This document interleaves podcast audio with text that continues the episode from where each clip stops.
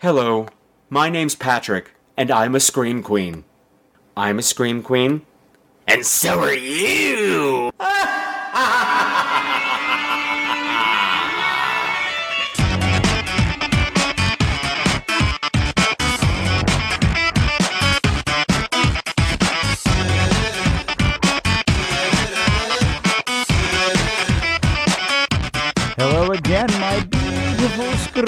and welcome to another episode of Scream Queens, the podcast where horror gets bent. This is episode 157, and tonight we're taking a look at the major studio release Don't Breathe, and also it's the return of the crapshoot, and you're going to find out whether or not the independent movie Chill colon the Killing Games is worth your time or it's just another log of poo on that giant pile. Only time will tell. But we'll be right back with the show right after I play this really exciting promo for some other bullshit podcast, which I'm sure is really fabulous. What a terrible thing to say. I'm a horrible host. I'm a horrible person. Hi, Smoochie. I'm about to be murdered. Okay. One dark and stormy night in the mid 80s, Joe Bob Briggs, Harlan Ellison, and the ghost of El Santo pulled a train on Elvira while Siskel and Ebert sobbingly masturbated in the corner. From that union arose the greatest movie critic and luchador that ever lived. We're not going to talk about him. He's kind of a dick. Instead, we're going to talk about me, El Goro, the stuttering movie fan and host of the Talk Without Rhythm podcast.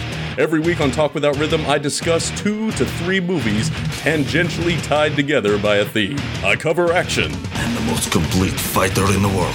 sci fi, Open the pod bay doors, Hal. I'm sorry, Dave. I'm afraid I can't do that. horror, Oh, no tears, please. It's a waste of good suffering. and the continuing adventures of James Spader, sexual deviant. You're not worried that I'm going to fuck you, are you?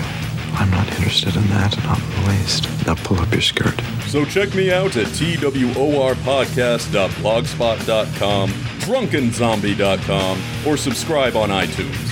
Talk Without Rhythm, the only podcast that will not attract the world. Adios.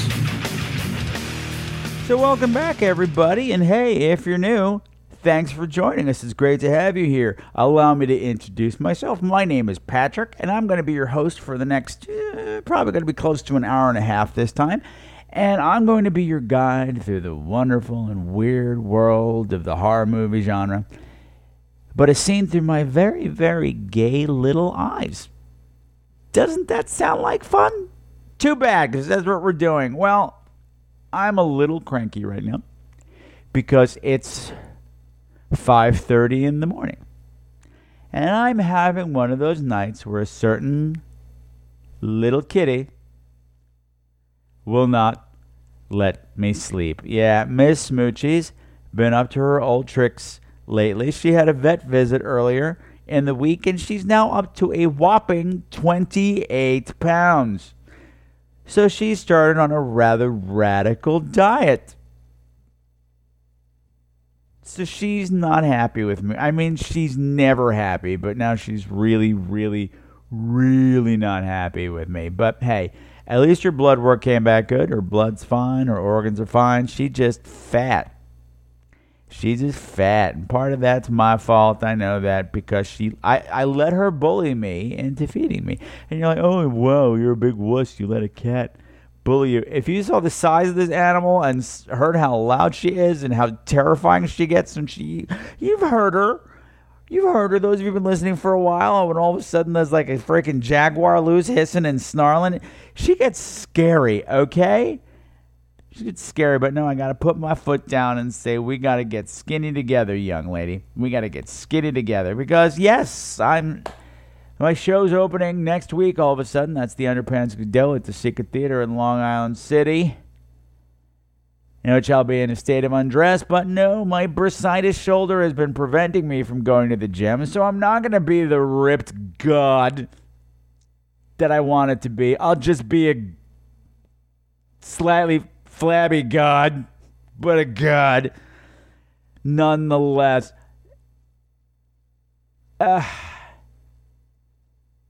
This came up quickly. This this this rehearsal period has been extremely short, extremely stressful, lots of fun, but it's going to be a great show. If you're in the area, please come see it. I'll have information on the website and on the various social media forums.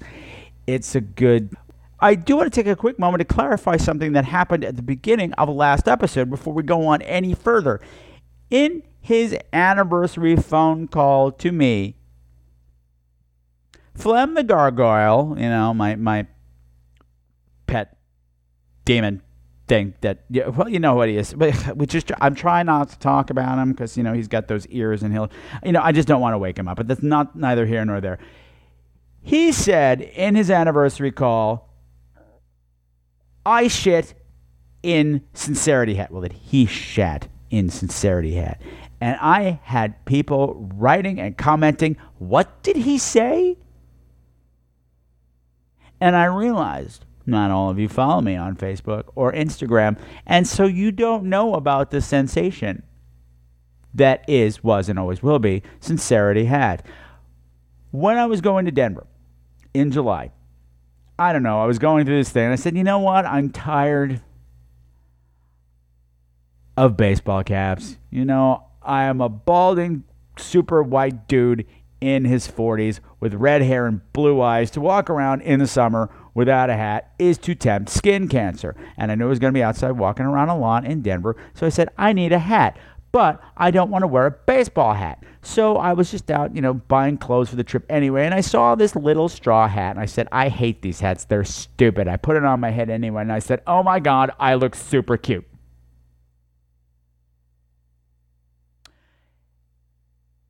And I bought it.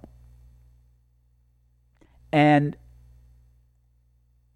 I felt a little self conscious the first time I wore it because I realized my God, how many people will be looking at me going, oh, look at him wearing that stupid hat ironically? And I said, I am not wearing this ironically. So I took a picture of me in the hat and I posted it up on the sites and I said, this is my new hat. I am not wearing it ironically. This is not my sincerity hat. I only tell truth in hashtag sincerity hat. And next thing you know, sincerity hat had a life and a following all its own. People were like, oh, what's Sincerity Hat up to now? I don't know. The hat's more fucking popular than I am. But yes, that's what that meant. And here's the funny thing. Here's the funny thing. After I bought the hat, but before I went to Denver, my mother is talking to me on the phone. And as those of you who've been listening for a while know, my mother is a great mom she may not be the most book smart person in the world, but she has her own weird sense of wisdom. And she says to me, Patrick, do you have something for your head for when you're in Denver? And I said, Yeah, yeah, I just bought a new hat. She said, That's good. That's good. Because, you know, it's the mile high city, so it's that much closer to the sun, so you'll probably get a worse burn. Because that's how that works, Mom. Oh, and you know, just to go back to the hat. go back to the hat. I haven't left the hat. when, I was in Denver and still self conscious about it, wearing the hat, now with my red hair and my newly dyed red beard, strangers on the street, as I was walking by, they'd be like, hey, it's Van Gogh. And I realized, yeah, I do look like Van Gogh, except I got both my ears. And I got that a lot. And then, uh, you know, even though there were 5,000 people there, you just kept seeing the same people on the streets over and over again. They'd be like, Van Gogh, how's it going? And after a while, I got really tiresome. And I'm from New York. So they'd be like, oh, Van Gogh, fuck yourself. And they were like, what? And they start crying. I'm like, that wasn't a sincerity hat thing to do. Sincerity hat would never tell you to go fuck yourself. I don't know what's happening right now. What else is going on? Oh my God. Well, uh, well, a little Mr. Brad update. We haven't talked about him in a while. Bradford's got a new job. Bradford is now a New York tour guide.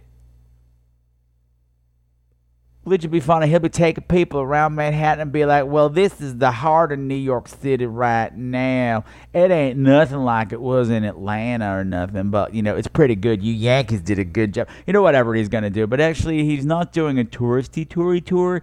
He's doing a tour that is for specifically for specialists in history and architecture. So, good for you, Mr. Brad." Good for you. And it, when I get information on it, I will share it with you guys. If you're in the New York area, take a tour with Brad. It'll be interesting, to say the least. So, last time, I'm sure you remember that I had a falling out with my dad when he decided to publicly announce in front of visiting cousins that I was too gay. I acted too gay. I haven't spoken to either of my parents since that. I don't know if it's the mature way to handle this, but I just have nothing to say to them at this time. And I'm sure it'll all fix itself at some point. They'll leave soon and go back to Florida. And I don't know. I don't know. It's a weird thing to be happening at this time in my life. But anyway, enough of that. Let's talk about funny stuff. Let's talk about funny stuff. Now, if you're following me on the Facebook, you probably heard this story already, but you haven't heard me tell it live. You just saw me type it out. Well, there I was in CVS. And you long-time listeners know that nothing good happens to me at CVS. This is not an exception. I'm standing at the prescription counter waiting to pick something up. And a woman came up to me and did something very strange. She was an older woman, probably in her 70s. In in the standard garb for an older Russian woman in this neighborhood, you know, Babushka City and all that. She grabbed me by the beard with both hands, held on with one hand, petted me down the cheek with the other, and said, Cinnamon. Except, like I said, her being a woman of Eastern European descent, it came out like this Cinnamon. And then she walked away. And two thoughts crossed my mind. How did she find out my dancing name back from when I used to work at the Cheetah in the 80s, but that's not the really the one that, that haunted me. The, the second thought was, did I just get thinnered? Did I just get a gypsy curse in the middle of CVS? And you're probably wondering, why would she say cinnamon? Well, I'll tell you why. I've colored my hair and my beard for the show because I know damn well when I go on stage with my pale skin and now my mostly white hair and beard, I look like a ghost. I look like clothes walk out. I look like the invisible man. So to add a little color and definition, I dye my hair and my beard. Now, I had done this at the beginning of the month. And, well, actually, in the middle of last month. So it's kind of grown out a bit by now. The roots have come in, particularly on my beard. So it's a nice mix of white and red. Which is why I guess she said cinnamon. Oddly enough, this is the second time this has happened because one of the people I made out with at the Gala conference in Denver said the same thing. It's like, I love your beard. How it's, it, uh, I wish my hair, my beard came in that color naturally. And I said, Well, this isn't my natural color. I dyed. it. He said, You dyed it, but how did you get the cinnamon highlights? Smoochie is now eating my notes for the show. Well, girls got to eat, and I guess paper's got no calories. Oh my God Almighty! Eh, eh, so that happened. So now I don't know what the aftermath of this gypsy curse is going to be. Are you going to be able to sprinkle me over your toast at breakfast by the end of the month? I don't know. I'm sorry, this is really distracting. Smoochie. You know, cats, you know, they just love podcasting. They just have to get involved or however they can. If they're not chewing on the wires, they're eating your show notes. These are actually my show notes for the next show. So this is like some abortive thing. And of course, the internet exploded. And I think my favorite uh, about this whole cinnamon thing, I think my favorite thing was a tweet that came from uh, BH Yazuda, who said, You know, cinnamon isn't the worst thing you could be thinnered with. It could be Axe body spray. Thanks. That would be terrible. That would be a horrible thing to say. You could also, she could have also said something like, like Mucinex or, or, or Hasselhoff or Republican. I don't know. Ah. Basic. Basic. And speaking of which, speaking of basic, now Klutzy Tara tweeted and said, Wow, it's like you got thinner, but instead you end up smelling like pumpkin spice. That would be basic. That would be basic. I'd have white bitches in Lululemon pants chasing me down the block. Try to taste my spiciness, but no cannot have my spiciness because my spiciness is mine.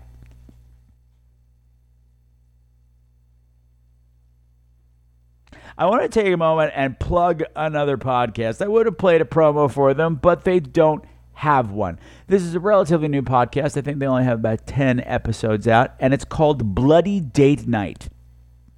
And it's co hosted by my friend and former showmate, uh, Josh Krebs, who is also one of the people who are in Gas Station Horror, the improv show that I talk about on the show. And I took listener Lauren and her boyfriend Jack to a while back and got drunk and fell asleep. But that's not the point right now. So, what makes this show different? I'll tell you what makes it different. This show is hosted by Josh and his girlfriend Liz, Liz Richards, the delicious Liz Richards. Now, here's the gimmick he loves horror movies. She really doesn't. So, they'll pick a movie that he loves, they go and watch it separately, and then they talk about it for the first time on the air. And it's really a nice balance. I love Josh, but the show belongs to Liz. Liz is the total breakout star of this podcast because Josh is just your basic. I, I, I don't say basic, but he's your enthusiastic, drooling fanboy when it comes to this stuff. Whereas she is the realist. She will appreciate things. She's not gonna. She doesn't put down everything that gets put in front of her, but she'll have some serious questions that the horror fan might not have because we just take things for granted. So I recommend Bloody Date Night. Go and check it out. I'll probably have them on the show at some point because that is a nice thing for people to do. What have you been watching, Patrick? I've been watching a lot of crap. For the most part, I haven't seen anything that's been great that's worthy talking about on the show. But I will have to say, oh, that haven't already been talked about to death everywhere else. Everybody knows Stranger Things is awesome, right? Everybody knows Barb is the best thing ever, right? Do I need to go into this? No. If you haven't watched Stranger Things, go do that. Go do that. And if you come back and tell me that Barb is stupid and a minor character and deserve what she got, I will cinnamon your ass. See how you like that. But I have binge watched on Netflix Crazy Ex Girlfriend. I had heard the show was good in passing from several people. I had just run out of stuff that I was dying to watch. I said, all right, I'll give this a spin. And I am furious. I am enraged that in the two years that this show has been on, nobody, nobody told me that it's a fucking musical. What? I got them heavy boobs, heavy boobs. Dance like dying stars. I got them heavy boobs, heavy boobs. I can't run real far. Let me break down what I just said. Each of my double D's has the volume of a toddler's head. Now bitching about my boobies, they look super flying shirts. But if I swung them in your face, you'd be like, oh my god, that hurts. I'm blind, holy crap, I literally can't see. I have permanent retinal damage. I'm suing you and your heavy boobies. Heavy boobs, heavy boobs. Dance like dying stars. I got them heavy boobs, heavy boobs. They each have their own memoirs. What? I I shit my pants the first time she busted into song, and all of a sudden it's a fully produced group choreographed massive production number. What? And I thought, wow, okay, I guess it's just the first episode that that is just like a one-off thing. No, there's at least three to four songs in every show. They're all hilarious. Everybody involved is a Broadway person. You got Broadway people writing, got Broadway people starring, and everybody looks like they're having a ton of fun. And it's smart and it's funny, and I liked it. I've only seen the first season because I don't have cable anymore. And you wait, but that's on basic television, Patrick. I know, but I can't get that either. Well, I can, but I don't know when it's on. I don't have a DVR because I live on the prairie because I'm poor. And I'm going to be. I'm going to be storing a bottle on a spice rack soon anyway, so what's the point? Huh? What's the point? I don't know. I don't know. And next show, we're going to be talking about the movie American Gothic. And I had to say, I really tried to like the TV show American Gothic, but I just didn't. And now I'm angry at them because CBS doesn't get this. They say, oh, we're going to be doing a 13 week summer event. And then every time they do one of these things, the summer event doesn't end at 13 weeks. You decide to extend it into, the into a full series, and it's just going to play out into oblivion, never get resolved, and get canceled. Don't do that anymore. And this show just didn't hold my interest enough to continue on any further than the time I already gave to it. Although the bright spot of it was that I talked about this on the show, not the specific incident, but this time period. After I got back from the Gala convention, after the Republican National Convention, after the massacre in Orlando, after the shootings in Dallas, after the shootings of the unarmed men, I was in a state of serious depression where all I did for days at a time was watch the Great British Bake Off because that was a safe place. It was calm. It was civilized. The worst thing that could possibly happen there was that you winded up with a soggy bottom. And you know what? I've been there. It's sometimes it's not so bad, if you know what I mean.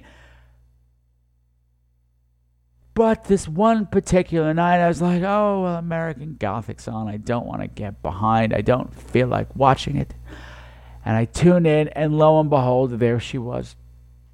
Like a beacon of light, like seeing an old friend that I've never actually met. Lin Shaye did a great little guest shot on American Gothic, and that was the highlight of the entire damn season. The rest of it is complete boring nonsense. And what did Virginia Madsen do to her face?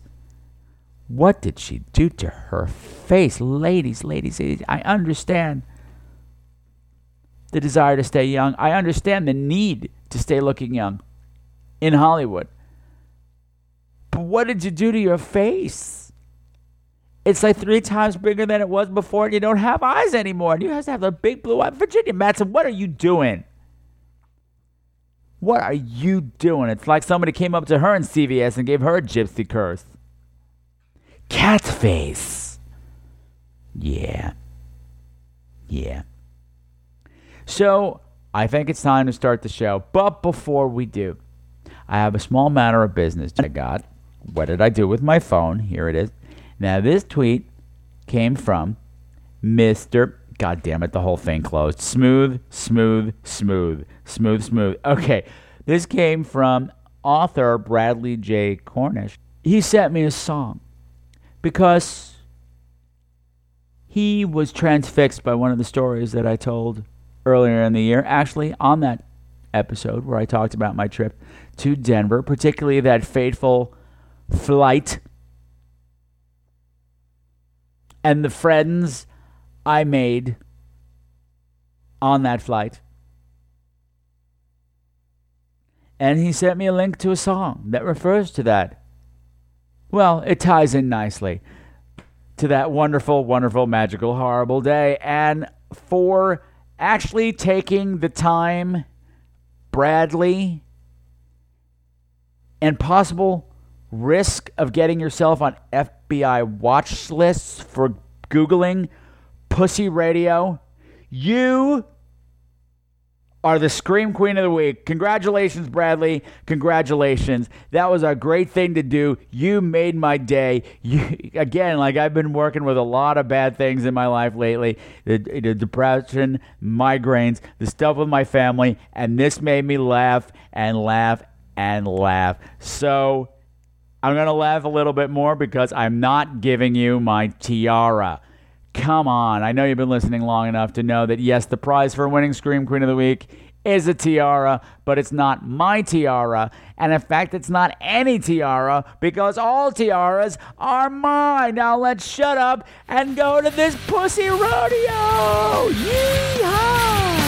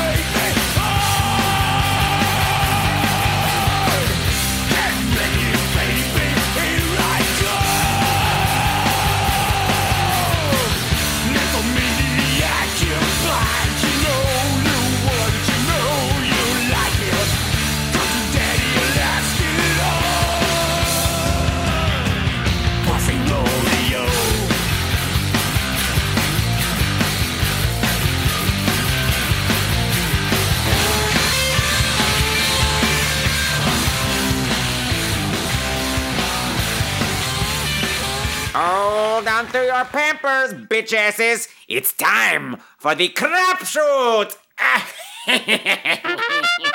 Pull! Pull! Pull! Oh, ew, ew, ew, ew. Ugh, ugh, ugh. Oh. So, for those of you who are new to the show, the crapshoot section is when I dive headfirst into that vast sea of direct to video horror movie releases in search of that diamond in the shit pile. Did I find it this time? Well, it's too early to tell you. The movie I have selected is called Chill, colon, The Killing Game. So, did I find a winner? Or is the ultimate loser well, I was going to say all of us, but I guess it would just be me for having to watch it, but it's not time to tell you yet. Well, what time is it, Patrick? Well, I'll tell you what time it is. It's time to listen to the trailer. Yeah. I'm looking for anything you might have on a series of murders that happened here in town back in the 80s. It's officially started.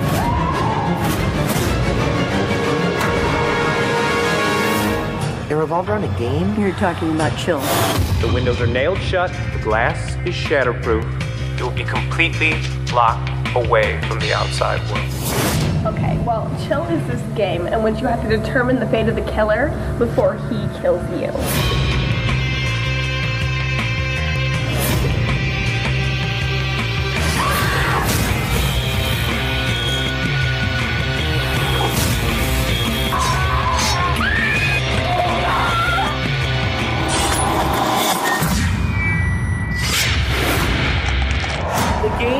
Is real.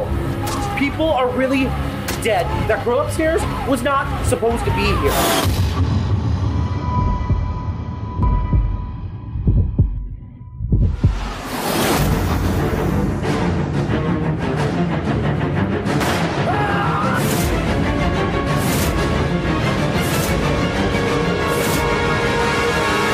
Welcome to Chill Alive.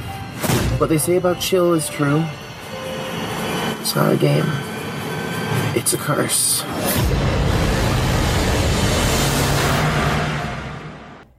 This is the story of a game. A most dangerous game. A game called Chill. Now, many, many years ago, back in olden times, in the far off land of the 1980s, Chill was all the rage. It had swept this sleepy little college town like, well, I don't know, cholera over 16th century Europe. What? I got nothing. Whatever. Work with me. Work with me. And fun was had by all who played until one fateful night. Eight college students got together to play chill in the abandoned performing arts building on campus. And none of them saw the light of day again. because they got murdered, silly. Somebody killed all eight of these kids, and after that, chill. Well, it wasn't quite so popular anymore. As a matter of fact, nobody played. Everyone was too scared to play. It was in bad taste to play. It was tacky, tacky, tacky. It was tackier than the members only jackets and acid wash jeans that those ill-flated, flated, that those, that the ill-fated players were wearing. Wow. Okay. So I found out about Chill. I just I saw it pop up on Amazon Prime, and I said uh, I don't know about this one, but I said, "Ooh, hey, part of it takes place in the '80s. I'm in. Hey, uh, it's my decade. It's what I am a child of. I am hopelessly drawn to these '80s throwback movies." Now, to be fair, this is not a throwback movie. Only this one scene, the flashback scene, happens in the 80s. The rest of it is modern times because now there's a new set of students, led by one in particular, a particularly, well, self serving, cutthroat kind of guy, who not only wants to revive Chill, he wants to build his fortune on it. He's got a web series planned. He has got he has gotten the group together to play Chill, and he has sold it to the internet. He's got people buying subscriptions to watch the game live, to watch the players play live and die live. Die live, die live. I got nothing. Okay, so after finding it on Amazon Prime and adding it to my list, I didn't watch it right away. The following day, I saw a post in one of the gay horror sites, uh, one of the gay horror group pages on the Facebook from a Mr. Roger Connors who was in the film. He said, Hi, I'm in this movie. It's a slasher movie, and I'm gay, and my character's gay. I said, I'm in. I like all those things. I like movies. I like slasher movies. I like gay people, and I like gay characters. Cha-ching, cha-ching, cha-ching. So I bumped it up on the list, and now here we all are in the middle of a crapshoot. Now, Patrick, what do you have to say? What is your verdict on Chill the killing game? Well, first of all, I don't understand why the game is called Chill. But then again, hey, it was the 80s. It was a time when we wore things like those acid wash jeans and members only jackets and headbands and iron on patches. So, sure, we made bad choices. And maybe Chill was a bad choice of a name for this game because it doesn't really describe the game at all. But overall, the movie gets a big thumbs up from me. Oh yes, indeed it does. Now there's a lot of hype on this on this on uh, on IMDb and on other sites, and you can actually believe the hype on this one. I will add to the hype. Now, things you have to be aware of before you go diving in expecting a masterpiece. This is shot on a micro micro budget, and the limitations therein are often glaring. There are lighting problems. There are sound problems. There are stretches where the dialogue is extremely hard to hear. Not only is it hard to hear, I watch with the closed captions on because I'm very, very old. There are points where the closed captioning just said, mumble, mumble, mumble, mumble. It's what it actually said. In parentheses, mumble, mumble, comma, mumble, mumble. I said, okay, whoever did the closed captions for this is kind of cunty, but I like it. There's pacing problems. You know, not all the acting is stellar. But what makes it work is that there is a spirit to it. There is an energy to it. There is a sense of fun to it that is lacking in so many major releases these days. The spirit felt like something they came out of the 80s. It's that old Andy Hardy, let's put on a show right here in the barn kind of feel to it. And it drives things, it holds things together, and it elevates the material way beyond its teeny tiny little budget. And for all the things that went wrong, pacing problems, it takes forever for them to get to the game. When you actually get to the game, okay, I've talked about this on the show before. If you are playing a game in a movie and the game is essential to the plot of the movie, I really want to understand how the game works and I want to see it played. Not people in the midst of playing the game who are having conversations about playing the game. No, I want to see the game, and there's not a lot of it here. Now, the gameplay itself is simple. It's also been this this trope of even this exact game has been used in other movies. There's another movie out called The Murder Game, another micro budget movie, which also works really well uh, set in a storage facility with kids playing a similar type of game. What's the game? Well, okay, everybody takes draws a piece of paper out of a hat or a box or whatever the hell it is, and that will tell you whether or not you are the killer. Now you have to keep it secret. If you're the killer, your game, your your point of the game is to kill all the other players. If you're not the killer, the goal is to unmask the actual killer and survive. Okay, what makes this so different? This is a pretty straightforward game. It's grown up tag. Okay, they add a seance at the beginning of it to help ward off evil spirits, so I can understand that. And when you hear people talking about the game in the past, you know, people who played it originally, they make it sound a lot more complicated than it actually is. They're talking about you know costumes and and and themes. It sounds and and and special weapons. It sounds more like Dungeons and Dragons than the game that we're getting. So there's an inconsistency there. But you know what? I don't care. Why do I not care? Because even the game itself becomes inconsequential because, well, in the scheme of liking the whole thing, because the characters are a ton of fun. This is a slasher movie with characters I actually liked. What? What? It's a character movie where not everyone is a bitch and awful to each other? What? Can you believe it? Again, a nice throwback to the 80s, whether conscious or otherwise. I was sad more than once when a character died, more than twice, actually, more than three times. I liked this group of people. And yeah, like I said, the acting isn't always great, but they're written surprisingly well. Characters have nice bits of depth. They have uh, quirks to them and idiosyncrasies that make them fun. Yes, there's a goth girl in it who makes you know movies, uh, uh, internet films about you know ghosts and cemeteries, and she's all creepy, and her name's Raven, blah.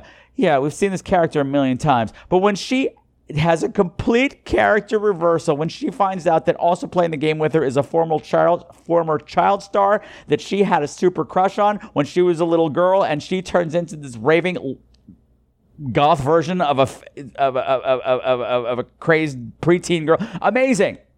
Smart choices. Smart choices smart surprising choices that made these people extremely interesting, extremely likable, and broke my heart when somebody bit the big one. Of course, my mind just went to a dirty place because that's what my mind does, but I'm just not going to continue down that road because let's be real, let's be mature for a while. We're still talking about a movie here. Good Lord. The other thing that I thought was fun involving the characters. Normally, in a slasher movie, you can figure out right away, or just a horror movie in general, you know who's going to be fighting the final battle. You know who's going to live to that final reel. This movie, it was not exactly clear. I was looking at all of these characters going, I can't tell who the final girl is. Any one of them possesses the traits and the likability factor that you want to see for that person that is left standing at the end of the movie, maybe. And then it occurred to me there's Roger Connor's character. He's the Mr. Brad of the group. He's the tech guy. He's running the computers. He's got all the cameras set up. And he's been doing a lot of the Nancy Drew investigation stuff that takes up the bulk of the first half of the movie. And I said, oh my goodness. Instead of a final girl, is this movie going to give me a final girl? Well, I'm not telling. But just having that on the table gave me a little tingle. Okay, gave me a big tingle, and you know how I love my tingles. Thank you for the tingle, chill killing game. My goodness, it should be called Tingle the Chingle game. What? I got nothing. There, there are some plot holes in all this. Despite the deceptively simple plot, there are some holes. There are things that made me go, what? A lot of it might have something to do with that there were sound problems and I was missing portions of dialogue. Part of it might be that I was dealing with a psychotic cat in real life. Part of it may be I don't know. I it, I don't know. But there are there's an issue with time. Now we know that the original group of kids died in the 80s. Now what part of the 80s we don't know. That's a long decade. Playing the game in the present is the son of one of the women who was killed in that original game. And that particular actor did not look remotely old enough to be over 30, as he would be at this point. He would have to be. Now, I could let that go. I could say, oh, well, maybe you just didn't have anyone in your wheelhouse. That was that. No, because there are plenty of older actors in this and various other parts. Again, minor point, let it go. We all know by the posters that the douchebag who's running this whole thing had put up has been putting up all over town that the game is taking place on June 17th. Yet for some reason, the characters all seem to be wearing clothes for a much colder climate. I don't know why I put a hyphen in there. I was just going to say a colder climb, and then I realized it sounded weird, but never mind. Forget it. Forget it. Forget it. They're dressed wrong. Most of them are in a class together at this college. I can't figure out what this class is supposed to be. Is it filmmaking? Is it documentary filmmaking? Is it a crime class? I don't know what this class is supposed to be. Again, minor point doesn't mean anything. In the original game where everybody died, who killed them? Was it one of the other players? Was it unsolved? Did I miss something? I don't know. Let it go. It doesn't really matter. Live in the now. Live in the now. There's some unnecessary weapon switching. The killer's look is actually quite cool. It takes a while before you see him for the first time, but he's wearing one of those plague doctor masks that look like a bird, you know, with the big, long, beaky nose thing. And that's great. And this is just me for for for um, symmetry's sake and just for cleanliness. At a certain point, he's got a nice iconic weapon. He's got a sword cane that he uses to beat a victim and then stab them. I said, well, there you go. That's all you needed for the movie. Yet there's a lot of weapon switching between similar weapons. There's a hammer and then like a sledgehammer and then a rock. There's a lot of bludgeoning in this, and that's perfectly fine. But you had a bludgeoning tool with you already that was iconic. It could have been like Mrs. What was her name? Slater, Slater, Mrs. Slater, Mrs. Slater from House on Sorority Row. It could have been like her cane, but no, unnecessary weapon switching. Minor points, minor po- points. And finally, my biggest issue we didn't get enough cha cha. Wait, what? There was there was cha cha dancing? No, there was not cha cha dancing. There was a character in it named Cha Cha, who's the most interesting thing up there. Who I immediately gravitated to. She was a she's a great feisty gal. She shows up to this class with a documentary on burlesque dancers. She's just big and bold and not the best actress, but a great, fun personality. Someone I said, I would hang out with Cha Cha. Cha Cha, I want to go for margaritas with you. I want to get drunk with you at brunch, Cha Cha. Cha Cha doesn't last long. She doesn't even make it to the game. We need more Cha Cha. Cha Cha is the Barb of Chill the Killing Game. She is Barb from Stranger Things. How dare you? How dare you kill off Cha Cha so quickly? But I forgive you, Chill, the killing game. I forgive you for giving me hope that slasher movies can still be entertaining. Thank you for giving me a movie that's not an 80s throwback, but is more of an 80s throwback than any of the current crop of modern movies that say this is the, that are set in the 80s with slashers. No, you gave me something that was refreshing and fun with likable characters that I mourned Sorry, I'm thinking about Cha Cha again. Ah! Oh, that she would have been a great final girl. Not the point right now. And I have my hats off to the filmmakers. If you were able to pull something together, warts and all, that is still head and shoulders above so much of your bigger budget competition, that you were able to do this on a minuscule amount of money. I look forward to seeing what you're going to do next. I look forward to seeing what, watching you grow as your bank accounts grow and your budgets grow. Congratulations to all involved. And chill the killing game. You won today's game. You survived the crapshoot. You are the hit that rose out of the shit.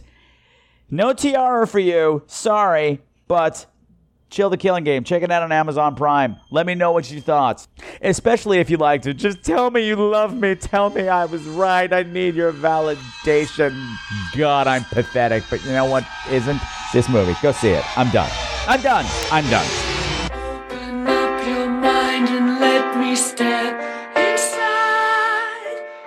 Rest your weary head and let your heart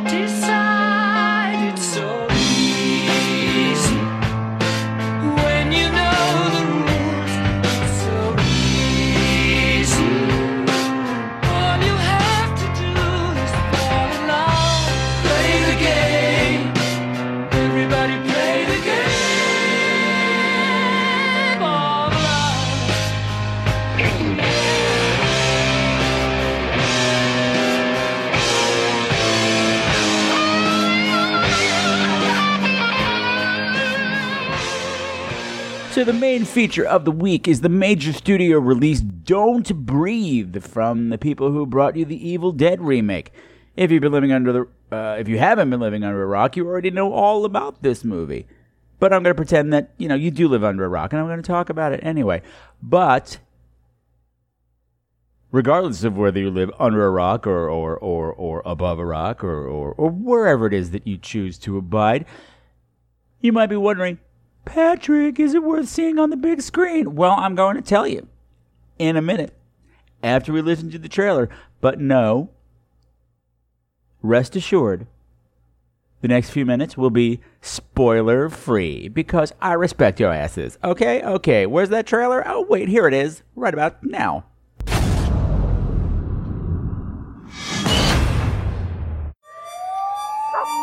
Your lips look sore. That's how you're making your cash out there? What do you say you and I move away from mom together? It's a promise. You're leaving? Yeah, as soon as I have the money. When are you coming back? Never. Yo, I got our ticket out of here. Rumor is this guy is sitting on at least 300K. Boom! That's our guy. Wait, is he blind? We messed up to rob a blind guy, isn't it? Just because he's blind don't mean he's a saint, bro.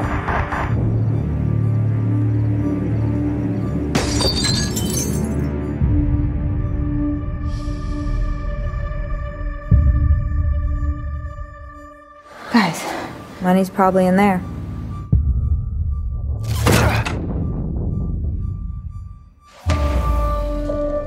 Who's there? Stay right there. How many of you are there? Man, all right? Just let me go, please.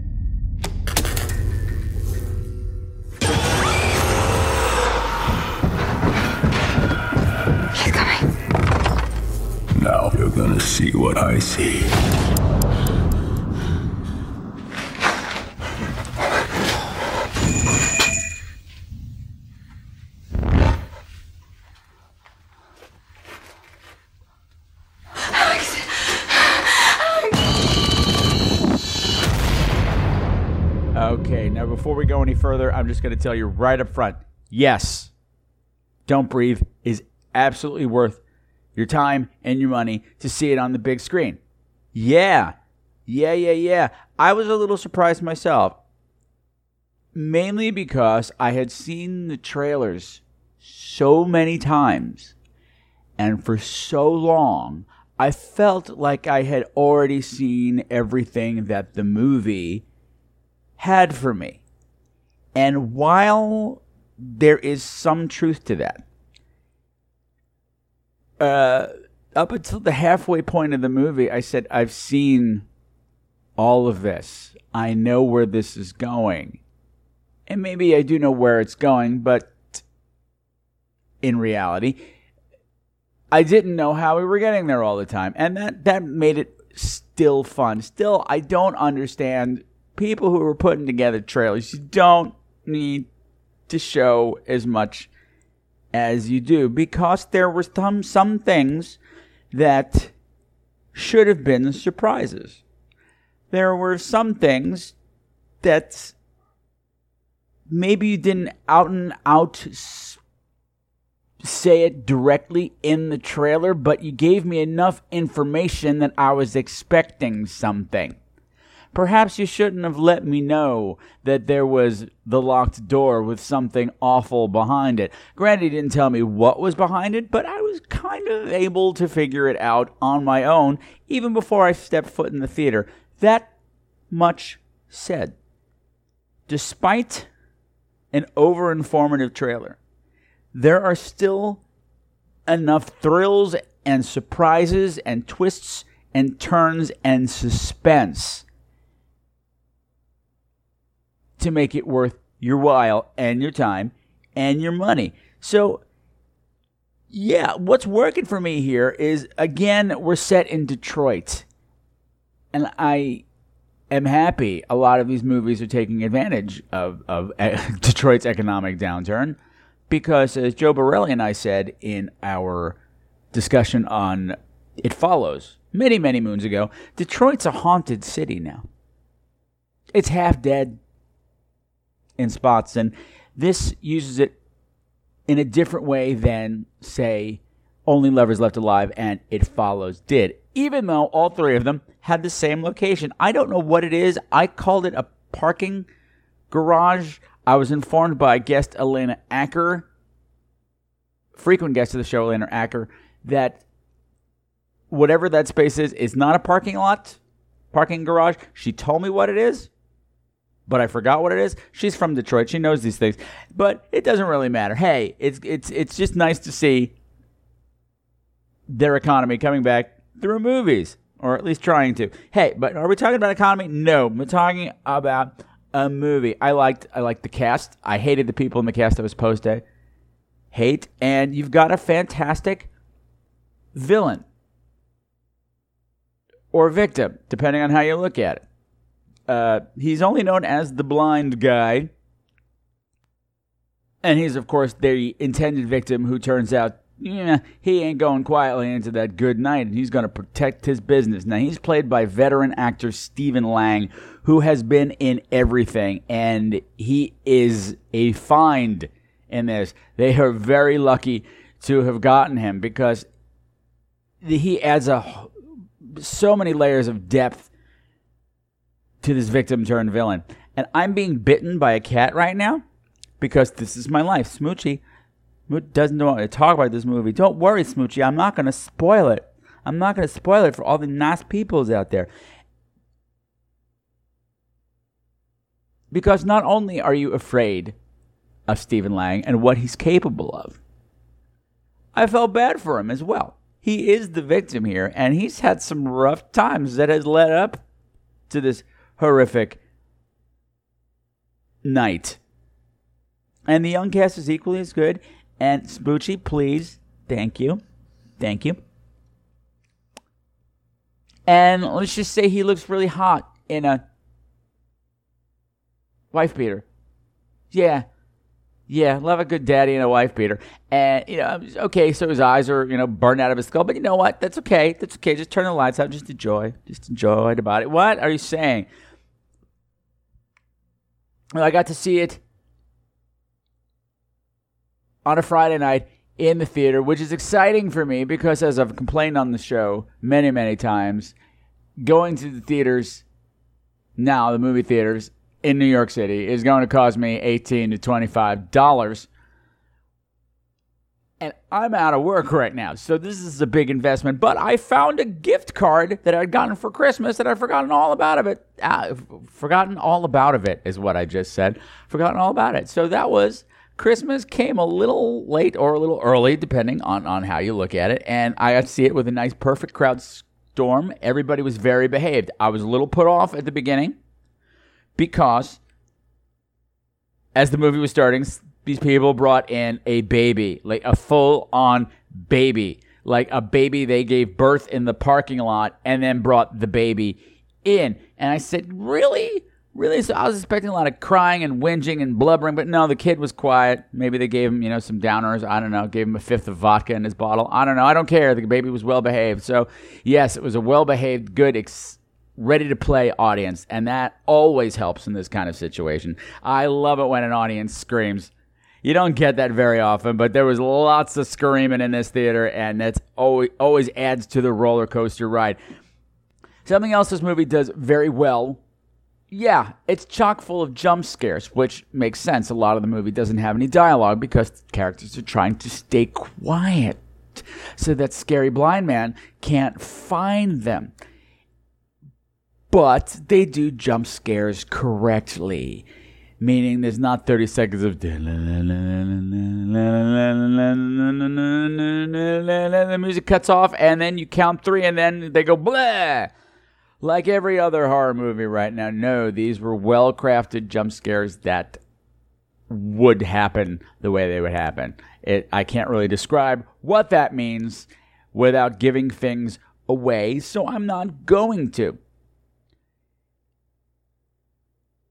I appreciated that even though our main characters are thieves, we understand why. We see the economic turn, down that this city has forced upon them. You know, we got our main girl, Rocky, who is a single mom and she's living with her her own mother, who does not think highly of her and is dating a neo Nazi because that's fun. That's fun. So she has absolute reason to try to get her daughter out of there by any means possible. And the other two, there's the there's the one guy who's like really vanilla, and his dad owns a security company, so therefore he has keys and codes and gizmos to help them break into people's houses. I, I'm not sure security companies carry your house keys. I don't know. Maybe they do. That seems a little odd to me. But, you know, again, minor nitpicky points. Just get us in the house and let's get the game going.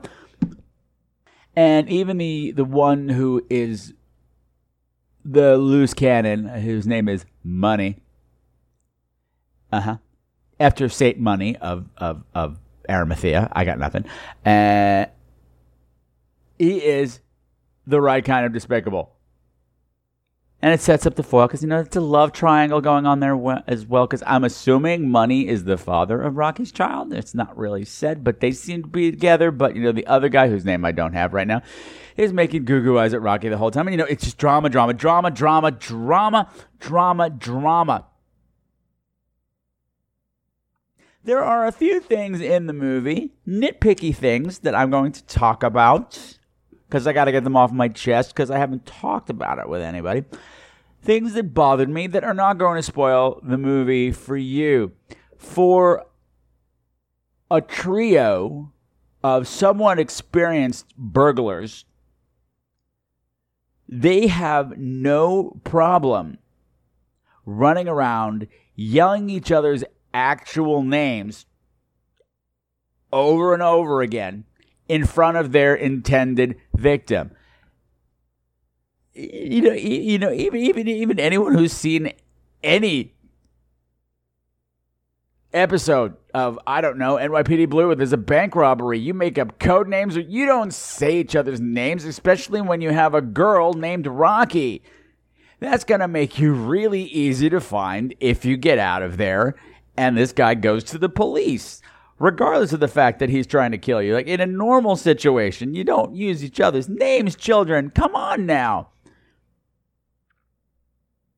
That is not okay. That is not smart. That is how you end up smacked up in the hoosegow, to use 1930s slang. And I could have let it slide a bit more if they weren't so damn insistent on it. There was a point in the final reel where it felt like the last reel of Titanic. Jack Rose, Jack, Jack Rose, Rose, Jack Rose, Jack, Jack Rose, Jack, Jack Rose, Rose, Jack, Jack Rose, Jack Rose, Dr. Scott, Janet, Brad, Rocky, uh. Don't breathe? How about don't use each other's given names? What are you doing, kids? What are you doing? Since the character is blind and therefore cannot track them by sight, yes, for the most part, he's tracking them by hearing, but every now and then, he's able to track them by smell. And they took their shoes off when they first entered the house to make less noise. And he's walking through the hall, and across the room, he smells their shoes and he finds three sets of shoes. So now he knows how many people are in the house. Okay, I have to put pause because Moochie is going bananas. Gosh darn kitties. There, I have dealt with the situation so very quickly. Cats, man. Come on, I know you love podcasting and everything, but let me do it. I just want to be on the show. Well, you can't be on the show, Smoochie. Not unless you have something to say. You can't just come on this, on the show and bite me over and over because it's an audio podcast. They can't see that. All right, she's settled down now. Where was I? Okay, so he knows this three sets of shoes. Here's the thing the movie is very, very smart, and I appreciate that. I like that. So when it does something dumb, it annoys me. What's so dumb about tracking people by the smell of their shoes? Nothing. There's nothing dumb about that, except if his sense of smell is so sharp that he can smell a set of strange shoes from across the way, from across the room, rather. He should be able to easily find characters that smoke. Of the three people in there, two of them smoke joints and cigarettes. Rocky has a huge joint, maybe it's a cigarette, I don't know, just before they go in the house. And I know darn well she'd be reeking like a big fat joint. No, I know that's me. This is me talking from personal experience. After I switched from smoking cigarettes to using a vape pen, that I can smell cigarettes from a mile away now if you've come into a room, I could be like 50 feet away from you and I will be able to smell your ass. So the fact that they are in very small environments, let's say a closet, the, the, the blind guy and one of the, let's say Rocky, I would know that somebody in here was a smoker. Now, maybe if they had established that the blind guy was also a smoker, that would kind of cancel that out because you can't smell it then because you think you're smelling yourself. And, you know, I mean, I like smelling myself sometimes, but, you know, that's not neither here nor there. That has nothing to do with the movie. But, yeah, so it's little things like that that get on my nerves. After everything is said and done, there is a, a, a cut scene at the end well, not a cutscene, but just the way everything wraps up, what they stuck in at the very, very end after all the action was over, I didn't care for it. So, great. You gave me an hour and, four, let's say, an hour and a half movie and three minutes of it I didn't care for. That's pretty good odds. That's pretty good odds. Does it take away from the rest of the movie?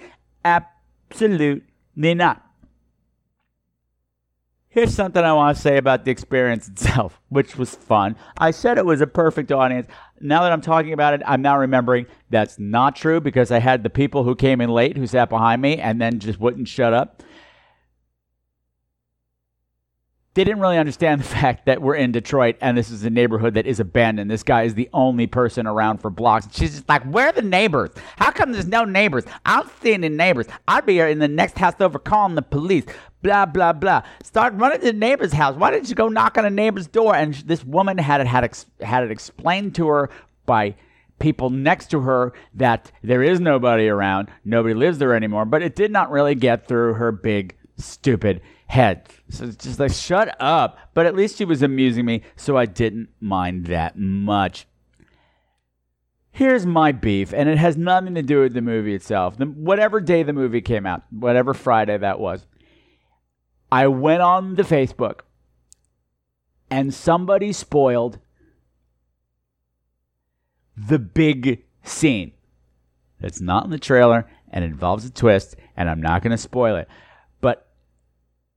And it was right there on his post, like, it's said, oh my God, Don't Breathe was so awesome. I couldn't believe the scene where somebody took a full of and. Now, if you've seen the movie, you know exactly what I'm talking about. If you haven't seen the movie, good. You should know what I'm talking about because it's amazing. But I was pissed. I'm like, bitch, it's not even noon. Did you go to like a dawn screening of the movie so you can have it spoiled for everybody before? Like, it, it- nobody had a chance to see it yet, and it's the best part. It's the money scene, and it's well, I bleeped it out, but let's just say the mental image that that conjured up was so specific that I'm now waiting for it. I'm wondering how does that particular item feature into the story. Why is that laying around? So, of course, now I'm thinking about it and I'm figuring stuff out that I shouldn't have been able to figure out. And that annoys me. Damn you people. Damn the internet. And then I saw it throughout the day. He was just the first one. Throughout the day, I just saw people over and over and over spoiling this money moment. And that is not okay. Now, I said I was annoyed by the detail that the blind guy couldn't smell the people who smoke cigarettes. However, there is other attention to detail that I found very impressive in the final battle, during the climax, I should say. Our heroine clearly has on the side of her face, by her eyes, a big wad of on her face. And that ties into the thing before, and I said, ah, ah. They didn't call attention to it, but I spotted it because, you know, let's just say I've been there. What? Again, you people who haven't seen the movie are like, what? What? What's he talking about? What's he talking about? Those of you who have, you're like, are now thinking, you dirty whore. And yes, absolutely right. Yes, I am. And I am proud. I am proud. And I say, you haven't lived until you've gone outside with on your face. And I've lived a lot. so don't breathe. It's still playing in the theater. Go support horror. Make sure that we're going to get more things like this down the line. Something original that's not a remake, that's not a reboot, that's not a revamp. Something that's stone cold straight up great. Don't breathe. I liked it. And so will you. And if you don't, call me, yell at me. I love it. Make daddy feel naughty for giving you bad advice. Not that I ever do. Shut up. Shut up. Let's get out of here. Let's go. Let's go.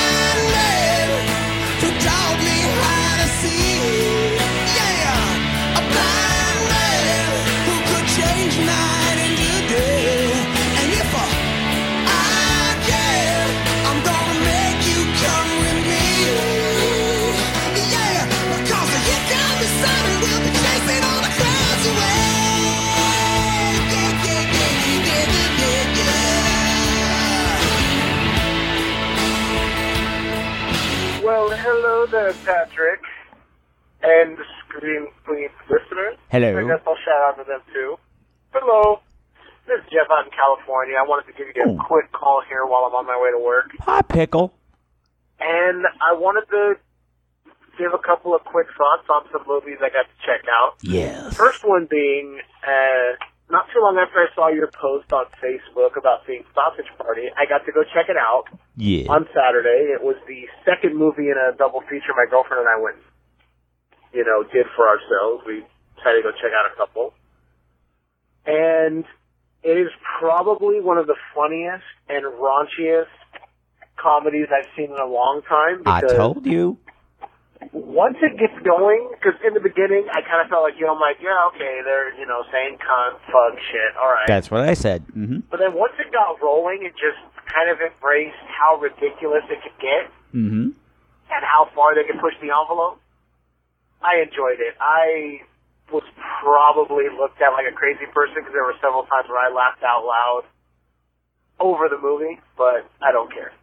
Now, Fuck the first you movie we got to check out on this uh, day at the cinema was Don't Breathe. Yes. The Ooh, we just new talked about movie by Fede Alvarez, who did the, I believe it was 2013 when it came out, the Evil Dead remake, Yeah. which I really liked. So going into this, Yes. I was really, really happy Yes. about checking this out. Spit and it out. I did not leave the theater disappointed. I went in with minimal expectations, You had me which is what I've been doing lately, and I enjoyed it. Once it got moving, and I'm not going to give any spoilers because I'm not sure who's seen it, who I'll hasn't kill seen you. it. I very much felt that it went into like a very slasher type feel, and had that kind of suspense about it, and I really enjoyed it. So, yeah, that's pretty much it. I'm not going to go any further because if I start getting into too much, it'll give details away. And I don't want to mhm. spoil it, but I highly recommend Don't Breathe. And yeah, it was it was fucking guy enjoyable. It was fucking guy enjoyable. Party, you'll understand. Ah! Later, guys. I'm yelling into the microphone. I'm sorry, everybody. That was funny. That was a sausage party joke. And if you didn't see it, that's just too damn bad. Okay, Jeff, thank you for calling in again. Once again, you are my lone voicemail. You might be my lone listener at this point. I don't know. But yeah, I'm glad you enjoyed Sausage Party. I did too. Not only did that movie push the envelope, it fucked the envelope in the butt. That's what that movie did. and in a good way. And I'm glad you like Don't Breathe too, and I'm glad you didn't spoil anything. Because I would have had to kick your ass, but I- I am a little upset about something that you said in this call. I, I'm, I'm quite perturbed. As a matter of fact, you said you went to the movies with with your girlfriend. Your girlfriend? I thought we had something special, Jeff. You told me I was the one.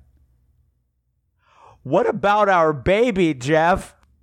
Esteban needs a father, Jeff.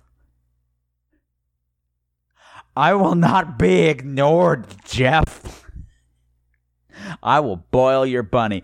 Is that your girlfriend's name? If her name was Bunny and I boiled her, that would be really bad. What a terrible thing to say, Jeff. Thank you for calling. I love you. Bye. So while that's it for the voicemail this episode, I did get some tweets and other messages through other formats. First of all, I want to say thank you to Sarah from the UK who sent me a belated anniversary message for the show saying that Scream Queens has always been her favorite podcast and a happy sixth anniversary. Thank you, Sarah. Uh, pip pip. Cheerio, whatever. Okay, thanks. Okay, but the other thing that interesting happened, the other thing that interesting happened is not even remotely a proper sentence, so we're just gonna keep going like everything was completely normal with that. In regards to last episode, Evil Laugh, and the discussion therein, I got quite a few messages regarding this movie. And in particularly here, that cleaning montage that we were all so fond of. Misty Kitty wants to know what? You don't like close-up ass shots that can't te- that can't seem to shake on rhythm? No, Misty Kitty. It's not that. It's not that those butts can't keep the beat. It's that they all had pancake ass. Every single one of them. How is it possible that you got a cast of what, eight people? Got them to dance and shake their booty in tight close up, and not one of them had anything resembling an ass. It was just flat space. They were shaking those short shorts, and I don't know how they stayed up. There was nothing to hold them on. I guess it's just one of the many, many mysteries of the house in that movie. Strange things, strange things. I also got a message from Missy Tina, who wanted to know. Well, actually, she supplied some knowledge. She said, Hey, maybe the microwave was able to work with the door open because it's left over from the house when the massacre happened back in the 70s. Those old things, man, they were dangerous city. They could sterilize you. Too bad they didn't sterilize Steven Baio. Yeah, that's true. That is true. And actually, you're right. I do remember those first microwaves in the 70s. They did not have a safety mechanism. You could run them with the door open for that exact reason. You could open the door really wide so you could spread eagle yourself, put your testicles inside the microwave, and give yourself a vasectomy without giving yourself a vasectomy. Those were the days. Those are the days. I love a good DIY spirit that's just missing in the microwaves of today. I would love to put my testicles in my microwave, but, well, given that it's above the, the uh, the stove, it would take a mean feat and probably a crane of some kind or a sling of. Never mind. Why are we talking about my testicles in a microwave? What's the matter with you people?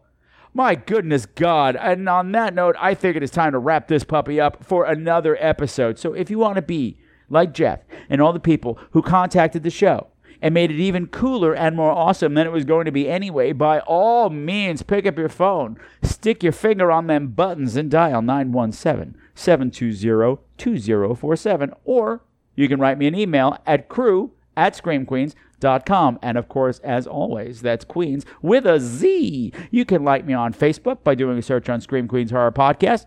You could follow me on Twitter by looking at Scream Queens, of course, Scream Queens with a Z. You can find me on Instagram. No tiara for you. I'm still figuring out how that shit works. And I don't know. Find me. However you find me, find me. I don't care how you get here. Get here if you can. Okay. Now, I wanted to talk about something really quickly before we go. I'm trying to move on to a new facet of the, the podcast. I'm trying to uh, get other things going on that haven't been going on.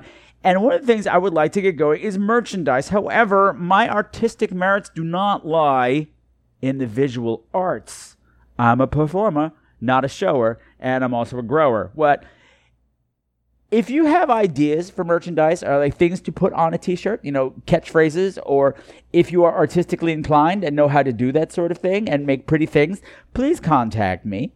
I would love to work with you to come up with some cool things to sell to cool people. I'm also looking for a new logo. I'm looking for a logo, baby. A logo, baby. Wow, it's just all the hits of the 80s and 90s here today on Scream Queens.